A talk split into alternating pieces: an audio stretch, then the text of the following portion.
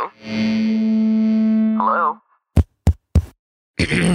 Podcast Network Asia. Network Asia.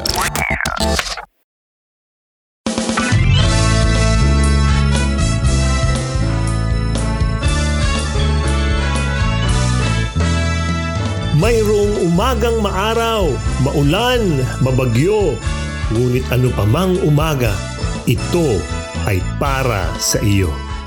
Umagang kay Gogna!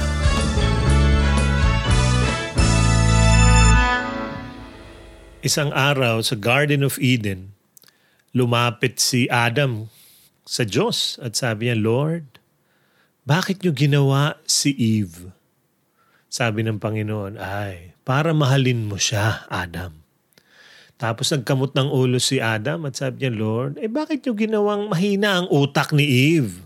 Sabi ni Lord, ay, para mahalin ka niya. our, our topic today in this episode is about the story of Adam.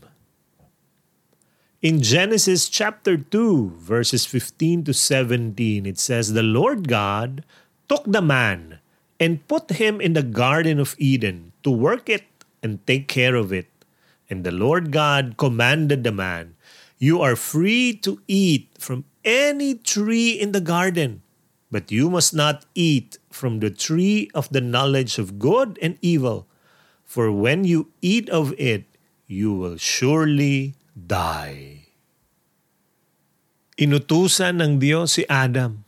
Alam niyo ba na ikaw ay umuutos lang sa isang taong kaya niyang gawin yung inutos mo? So this order, this command was given to someone who can fulfill the command. Ikaw hindi mo uutusan. Yung anak mo, sasabi mo, anak, ito ang susi ng kotse ha. Pupunta ka sa supermarket, bumili ka ng mga kailangan natin lahat para sa buong linggong ito. Itong pera. Ha? Sige, dali mo yung kotse. No? Inutusan mo yung anak mo. Pero yung anak mo, grade 2. so, hindi pwedeng utusan ang hindi makakasunod. This commandment was given to Adam because God knows he can fulfill it. But what happened? Adam failed. I want you to imagine this. Adam woke up one day when God created him from the soil. Ang pangalan ng Adam ang ibig sabihin, of the ground. So pagising niya, nakita niya lahat. Nakaayos na. Ang ganda. No? Everything was there. Wala na siyang hihingiin pa. Tapos dumating yung mga animals binigyan siya ng authority to name the animals. So nakita niya yung isa, oy, mukhang unggoy. Ang pangalan mo, Kikong Matching. kung tumawa ka, alam mo na kung anong edad mo. No? O ito, Pagong. Ayan. Sipong Pagong. Di ba? O ito, B. Mukhang Jollibee. So pinangalanan niya yung mga animals that are na may partner. Tapos siya parang siguro nalungkot at sabi, ba't wala akong partner? So pinatulog siya. Tapos kinuha yung kanyang tadyang. Tapos finorm na maging tao. Paggising ni Adam, nakita niya yung babae. You know why women are called woman? A woman is called a woman. A girl, a lady is called a woman. Kasi when Adam saw Eve, you know what he said? Whoa, man! Kaya woman, whoa man, ganyan, no? Talagang nabighani siya, natuwa siya, and siguro they embraced and they felt complete. Because man and woman should complete each other. So wala nang kulang talaga. Sobrang punong-puno na. But what should have been enough became clouded with the new longing. You know, this command not to eat from the tree of knowledge of good and evil was given to Adam. And Adam should have told Eve this command. This is very, very important. Again, they had everything. They have everything already. Adam was surely the man who had everything. But how could he possibly want for more. But he did want more. He was not satisfied with what God had provided for his pleasure. Parang may discontent doon. Ano yung discontent? Nako, may kulang yung fruit nung punong ito. And the sad thing about this was Adam was willing to sacrifice his abundance on the altar of this temptation. Adam had absolutely everything. But because he was tempted and he said yes to the temptation, they lost absolutely everything. What a waste of paradise. The man who has it all risks it all on something shameful and, listen to this, inconsequential. Di mahalaga. Pero, sounds family ba? Di ba minsan ganyan tayo? Hawak mo na ang lahat. Papatol ka pa sa napakababa. Di ba? Yung, ang ganda na ng future mo, ililiko mo pa. Isasabotage mo pa. Yan ang temptation sa ating buhay. Yan ang gustong gawin. No? Yung linlangin tayo para kunin natin yung mga bagay na hindi bagay sa atin. Kahit marami na tayong pag-aari. We have so much already. But this is worst. When we believe that we deserve more. When we deserve more, pag yan ang pinaniwalaan natin, I deserve more. Kaya alam nyo minsan, because you have done so much good, we might think that you deserve to do a little bad. Something bad. Bakit? Bait ko naman. So itong konting pandaraya, ay siguro naman, pwede na to. Late na bagay, di ba? And that is the beginning of the fall. When we think that we deserve more, even if we have more already, And then we will say, ay, bait ko naman. Baka pwede naman dayain ko konti ito. Kupitan ko ng konti. Because I have been here in this company. Hindi naman siguro masama mag-uwi ng ilang bond papers. Kasi may project ang anak ko. O kaya itong mga paper clips. Di ba? Why? I deserve more. Nako! Ganyan na ganyan ang feeling ni Adam and Eve. Nung ano, nung nakita nila na pwede naman siguro, late na bagay lang. 'Di ba? Isang puno lang naman. But that was the start of the fall. And you know, when they finally did it, they ate the fruit, the forbidden fruit, they saw themselves naked for the first time. They were naked the whole time. Pero ngayon, parang nahiya sila and they hid themselves.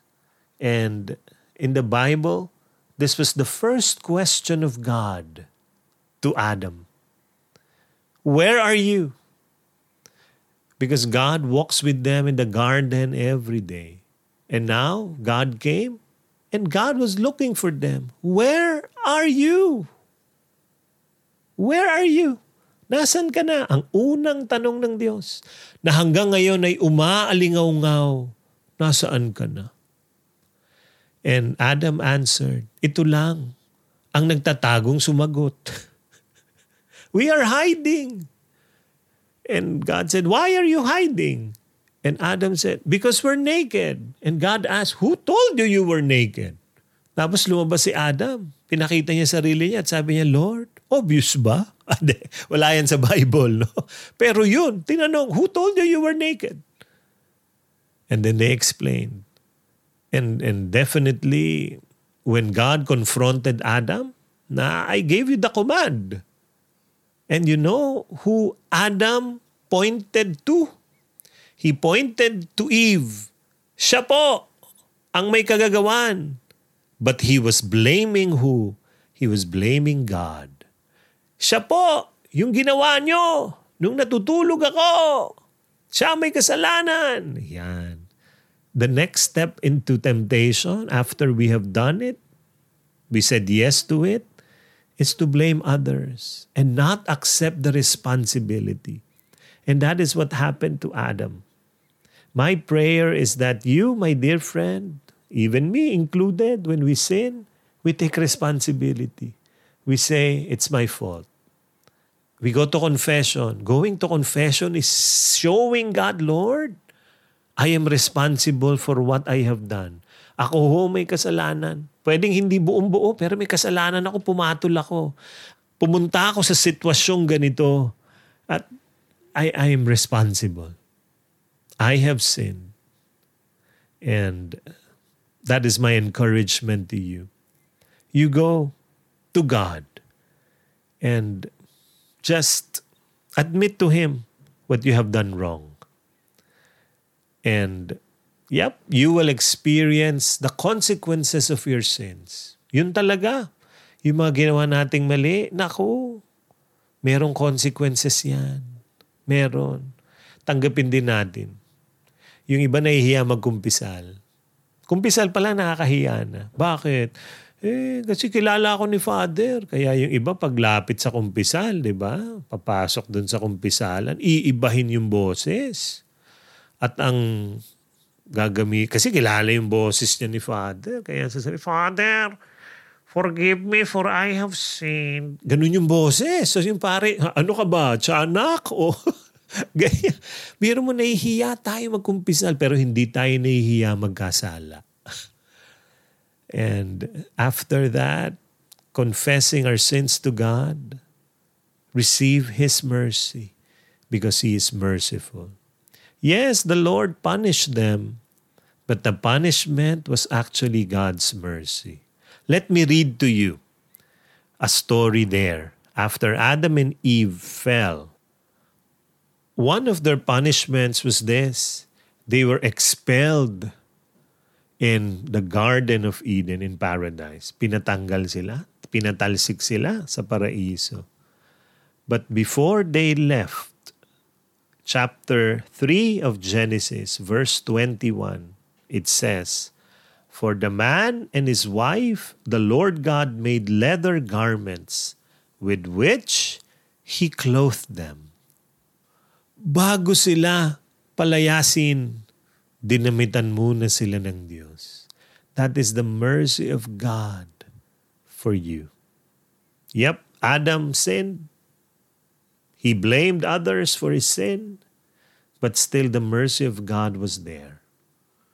At minsan, guilty tayo ha, tayong lahat. Pero tandaan nyo, hinahabol ka pa rin ng awa at habag ng Diyos.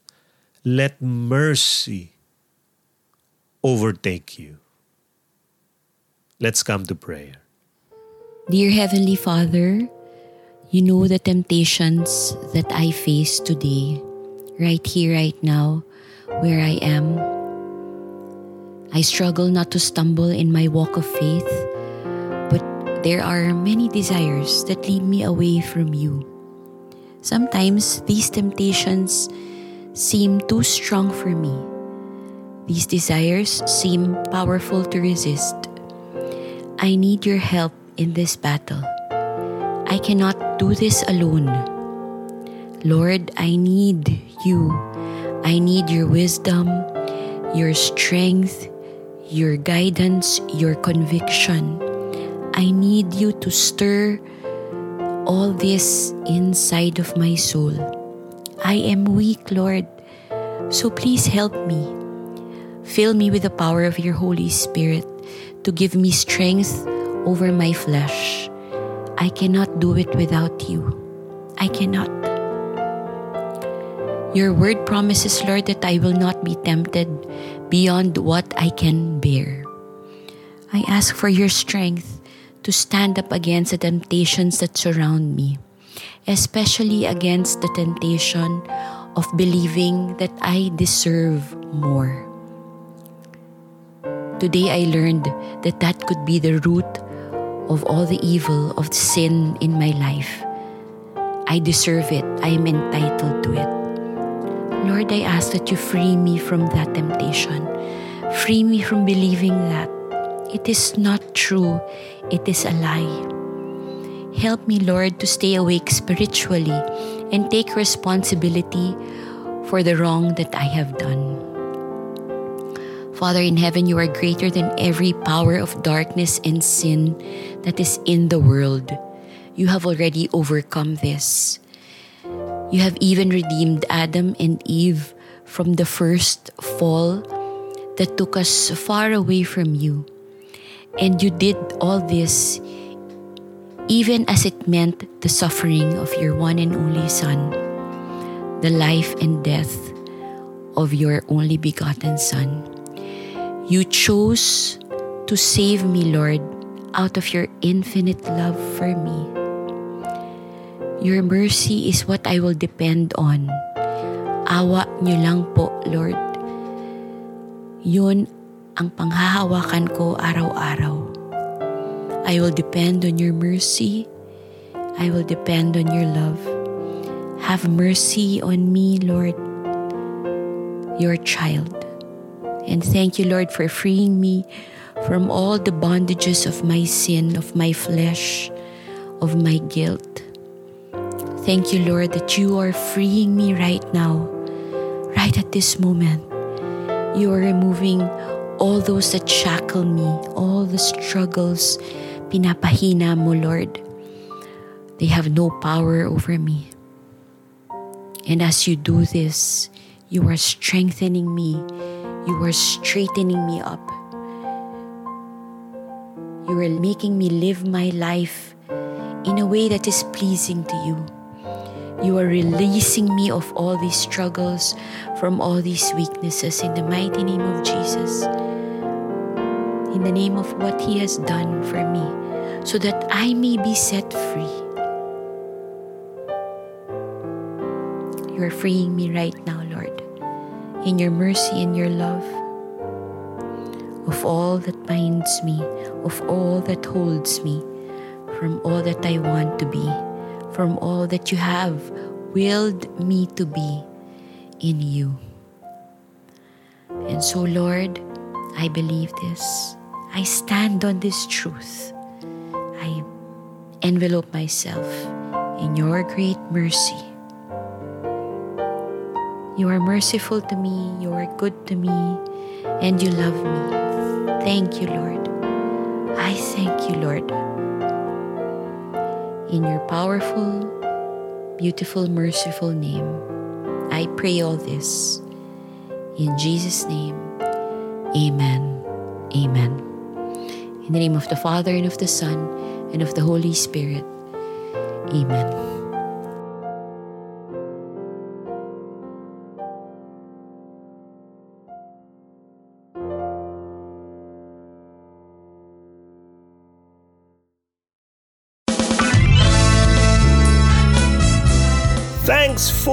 Listening. Spread His hope. Until the next Umagang kay Kogna.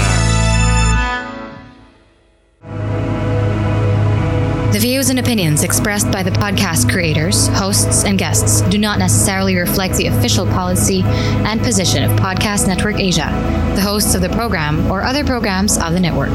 Any content provided by the people on the podcast are of their own opinion and are not intended to malign any religion, ethnic group, club, organization, company, individual, or anyone or anything.